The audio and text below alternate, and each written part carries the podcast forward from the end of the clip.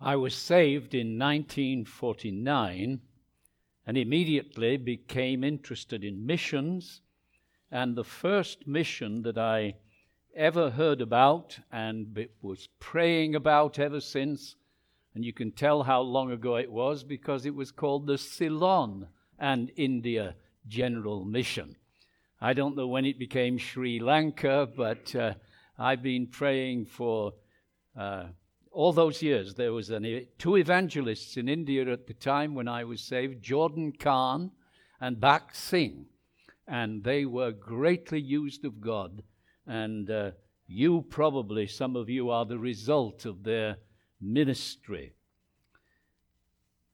I want you to turn, please, to Titus chapter 3, and I'm going to read verses 1 through 8. Titus chapter 3 verses 1 through 8.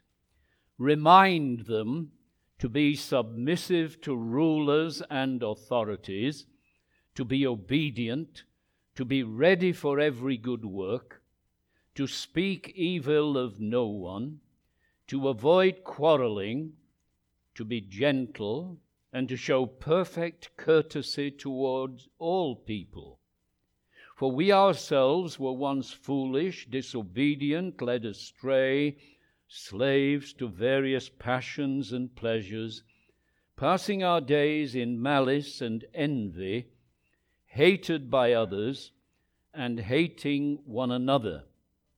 But when the goodness and loving kindness of God our Saviour appeared, He saved us not because of works done by us in righteousness, but according to his own mercy, by the washing of regeneration and renewal of the Holy Spirit, whom he poured out on us richly through Jesus Christ our Saviour, so that, being justified by his grace, we might become heirs according to the hope of eternal life. The saying is trustworthy, and I want you to insist on these things so that those who have believed in God may be careful to devote themselves to good works. These things are excellent and profitable for all people. In introducing the four verses 4, 5, 6, 7, and 8, I need to remind you that the early Christians and the people of Crete that Titus was seeking to teach only had this to read. They didn't have the New Testament. The New Testament didn't come uh, for quite a number of years. And although the Galatians, for instance, would have uh, their, their letter from Paul 20 years or so after the Lord Jesus died and rose again, most people just didn't have a written New Testament. And the way that they had doctrine and teaching communicated was similar to what we do in Awana where we teach people verses, but they also taught people doctrine, uh, and sometimes they sang it. Philippians chapter 2, beginning verse 1, was originally, according to scholars, a hymn. Let this mind be in you, which was also in Christ Jesus, who, being in the form of God, thought it not robbery to be equal with God, but made himself of no reputation, and took upon him the form of a servant, and was made in the likeness of man, and being found in fashion as a man, he humbled himself and became obedient unto death, even the death of the cross. And that's how they used to sing the Bible. Now, in Titus, there are two sections that I find very interesting. If you look at your Bibles, you will notice that verses 4, 5, 6, and 7 are obviously four verses, but look closely and you'll find that it's one sentence, four verses, but one sentence, comma after comma after comma. And in the original Greek, it was just one long sentence.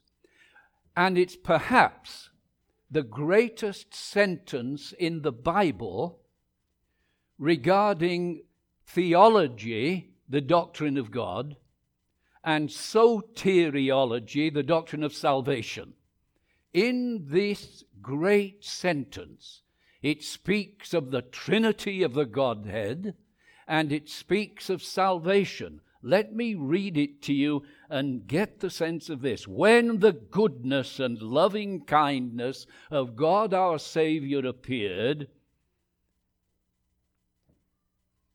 He saved us, not because of works done by us in righteousness, but according to His own mercy by the washing of regeneration and renewal of the Holy Spirit, whom He poured out on us richly through Jesus Christ our Saviour, so that being justified by His grace, we might become heirs according to the hope of eternal life. And you've got those great verses that most of you have learned. John 3:16 Ephesians chapter 2 verses 8 through 10 by grace are you saved. And in Romans being justified by faith. It's all here in this one glorious sentence in hope of eternal life and the doctrine of the Trinity.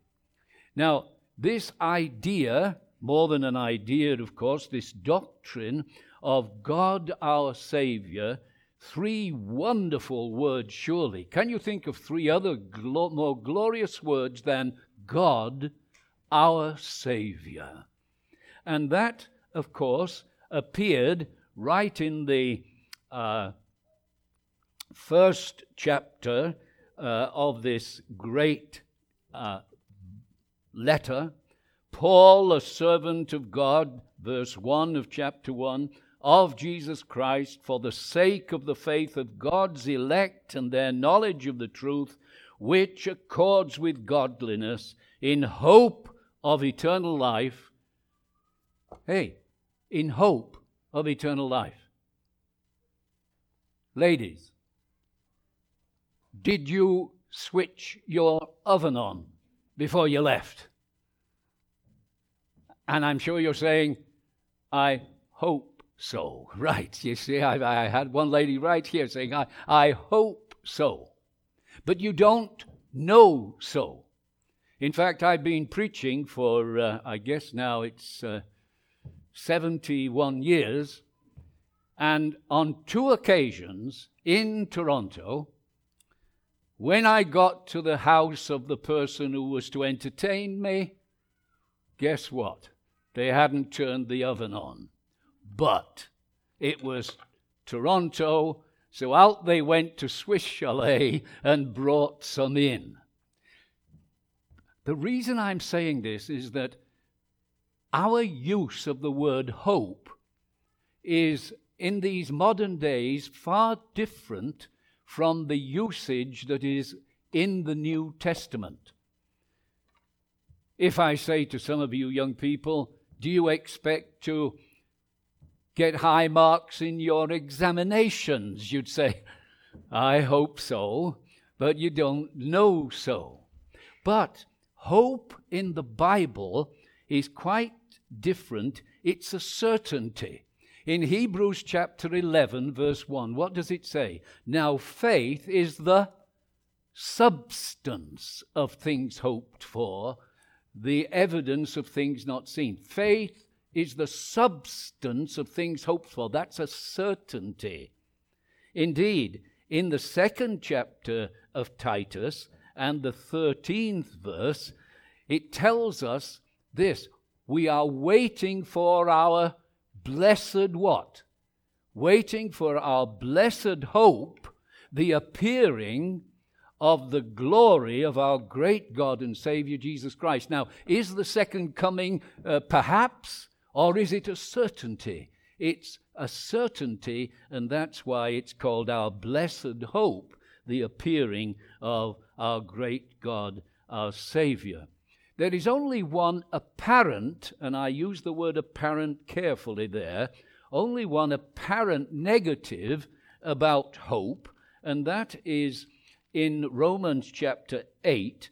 And uh, in that uh, eighth chapter, verse 24, it tells us this. Verse 24 of Romans chapter 8. For in this hope we were saved. Now, hope that is seen is not hope. Get that? If you can see something, it's not that uh, we go into hope. Uh, I can see a little girl sitting on her mother's knee here, uh, and I can see it. And so there's no hope that she will come. It's certain because I can see. But hope that is not seen is something that God Himself puts in our hearts and says, Jesus is coming back, and you say, Amen. I know He is. Hope of eternal life. Now, in verse 3, it says, We ourselves were once foolish, disobedient, led astray, slaves to various passions and pleasures, passing our days in malice and envy, hated by others and hating one another. It's speaking of spiritually dead people. That's why we need eternal life, because we are spiritually dead. Some years ago, there was a pop group called The Walking Dead. And uh, spiritually, if you are not a Christian, you are part of the walking dead. You can look at me, you can listen to me, you can disagree with me, but spiritually, as Ephesians chapter 2, verses 1 through 10 puts it, and you has he quickened or made alive who were what?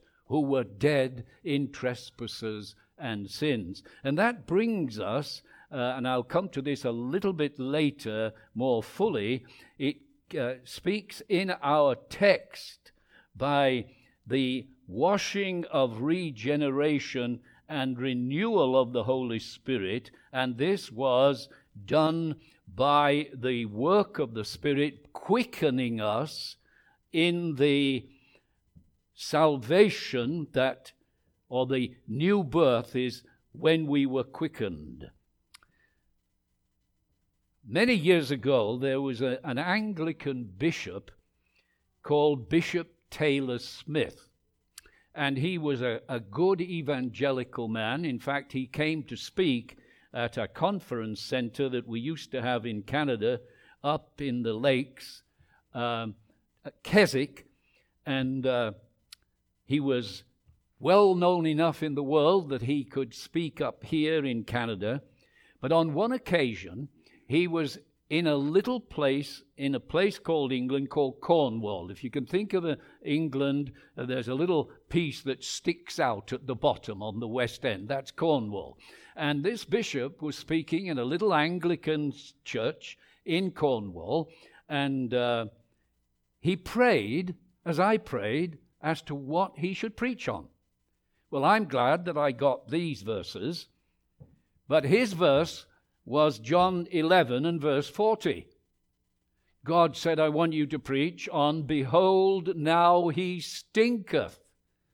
Now, I am a bit unusual, as most of you know, in, in the way I preach and the way I talk and so on. But for a bishop to have to say, as bishops spoke, uh, as do speak still in England, Behold, now he stinketh, because that's what John 11 and 40 says. In my Bible, it says, There's an odor. And what I'm talking about is Jesus coming to Lazarus's tomb and uh, saying, Roll away the stone. And Martha, his sister, said, Behold, now he stinketh. Well, one of the things that Bishop Taylor Smith said as he enlarged his sermon was uh, a dead body doesn't improve through keeping, right? It begins to stink.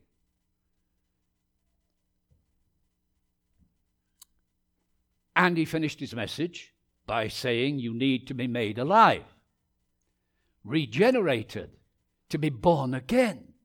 Well, he went into a little uh, room at the uh, front of the church, and the vicar, the man with a parson's collar round his neck and a robe, a cassock, a, a surplice and cassock, the black and white things, the robes that they wear, came running into the vestry, leaned up against the door, and said, Bishop, Bishop, your sermon, your sermon. And he said, Was it in the Word of God, brother?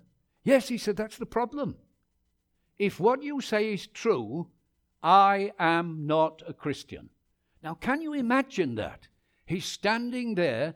He's been to a college. He's been ordained. He preaches every Sunday. And now he's leaning up inside the vestry saying, I am not a Christian. And the good bishop said, Kneel down there and tell the Lord Jesus what you've just told me. And he did.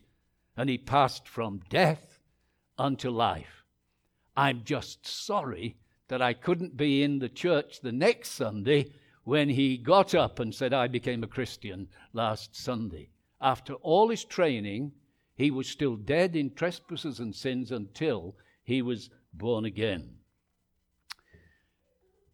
One of the great hymns that, uh, and I've been very fond of hymns ever since I was saved, is this Lord, I was blind I could not see in thy marred visage any grace, but now the beauty of thy face in radiant vision dawns on me. Lord, I was deaf. I could not hear the thrilling music of thy voice, but now, since thou hast quickened me, I hear thee and rejoice.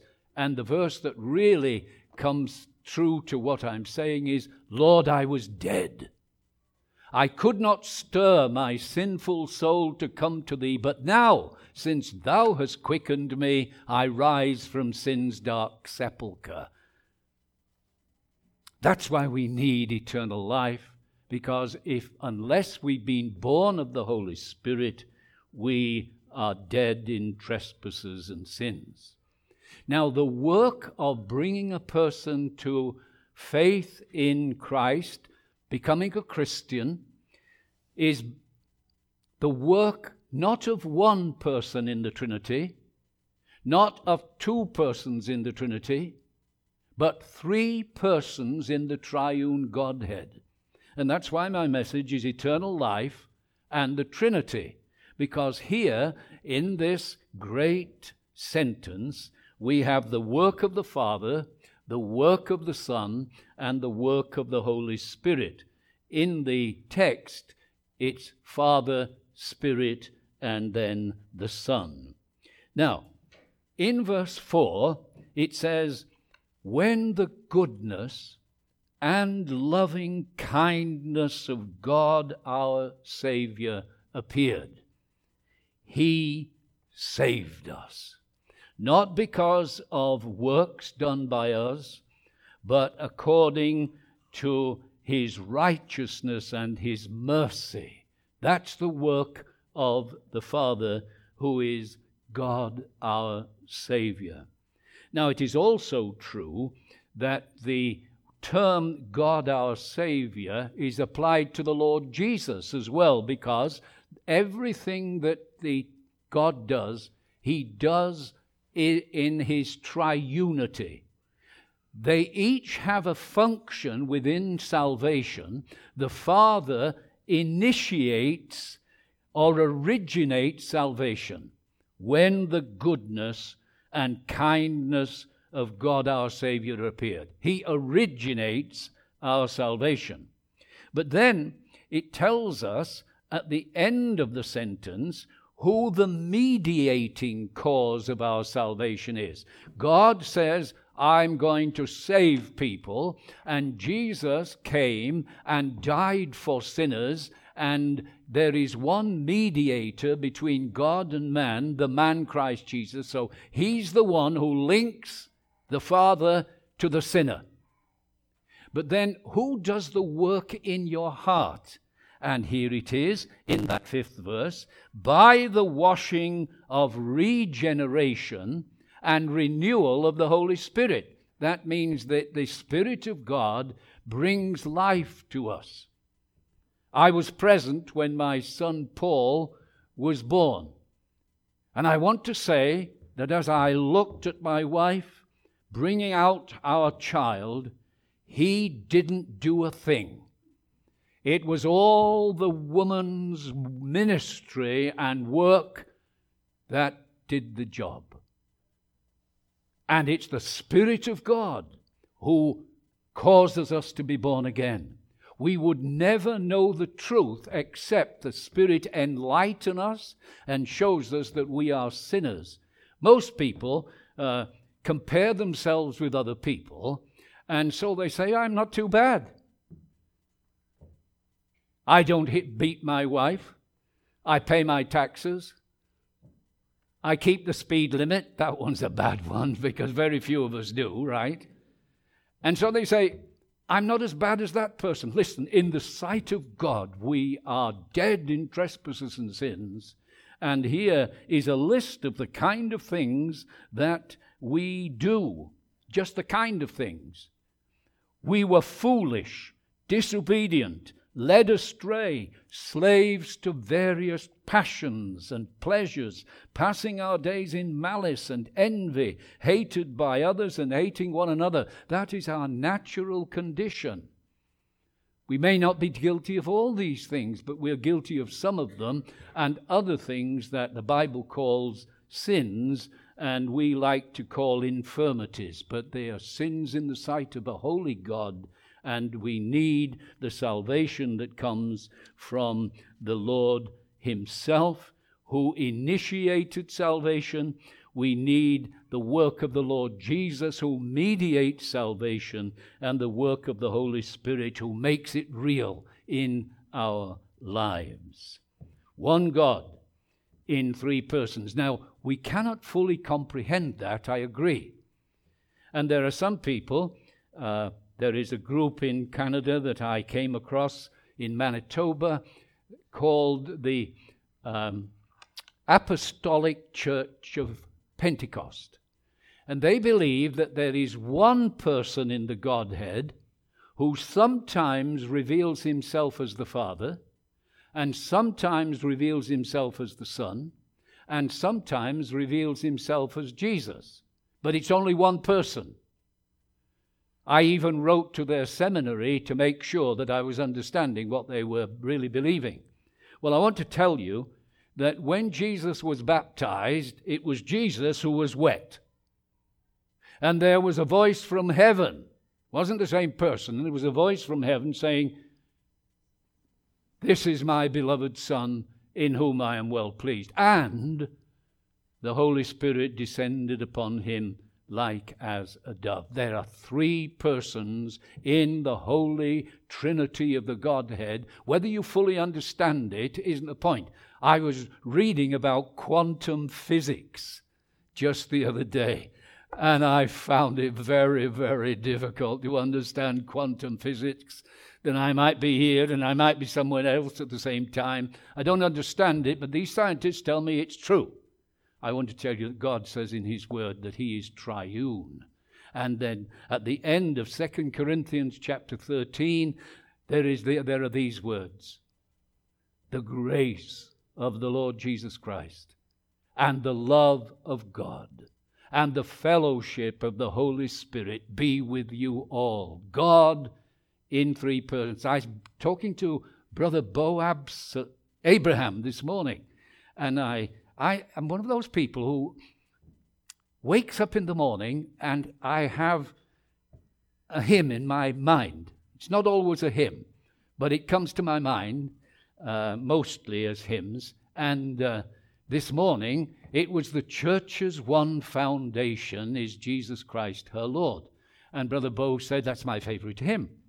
Well, one of the verses says, God in three persons, blessed Trinity.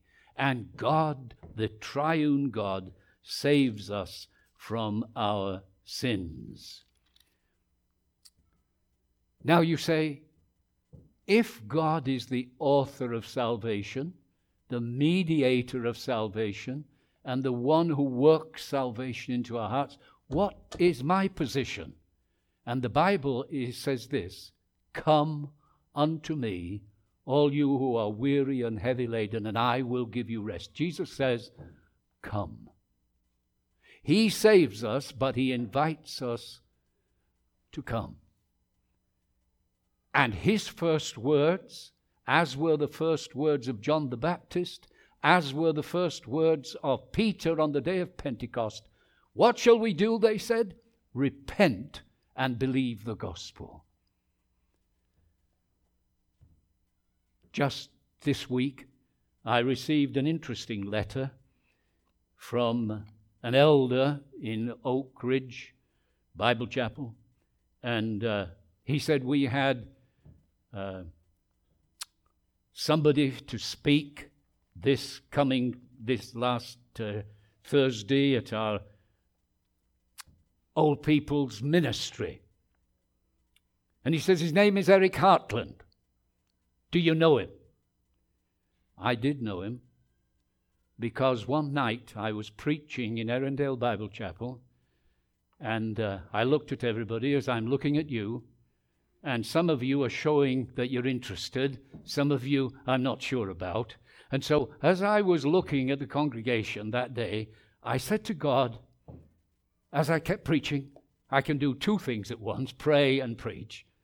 And I said, Lord, give me an illustration that will bring them into where I want them to be. And I got the most amazing illustration, not what I expected. Jesus in Gethsemane, who prayed and sweat, as it were, great drops of blood falling to the ground. Do you know what I did? I blurted out, Jesus sweat for you. You don't need to sweat and a man sitting in the middle of the chapel was saved in his seat. He was a vice president of Monsanto Chemicals, so he had it up here. And he had conquered drugs by willpower, his own willpower. And then he became an alcoholic and he conquered that through willpower. And now he was attending church and trying to be a Christian by willpower. He needed this bush preacher, because I preached in the bush hundreds of times, to say, Jesus sweat for you, you don't need to sweat. And he was saved in his seat. Interestingly enough, that same night, and I didn't know that was happening, but a woman said to me, as she shook hands with me, Mr. Dixon, how can I know I'm a Christian? Another prayer. And I said, It's not what you feel, not what you think, it's believing what God says Jesus has done for sinners. Thank you, Mr. Dixon. She went home and said to her husband, I became a Christian tonight. When? Well, the preacher says I've got to believe that Jesus died for sinners, and I do, and I'm a Christian. And he said, So am I. When did you become a Christian? When he said, Jesus sweat for you. You don't need to sweat. I was saved in my seat. And now he's preaching the gospel. It's important to know doctrine. We've got it here. But it goes on to say, let those who have believed in God be careful to, good, to do good works. So if you want to study on Wednesday what I said, study the importance of Christian doctrine. It is important. But belief must produce good behavior.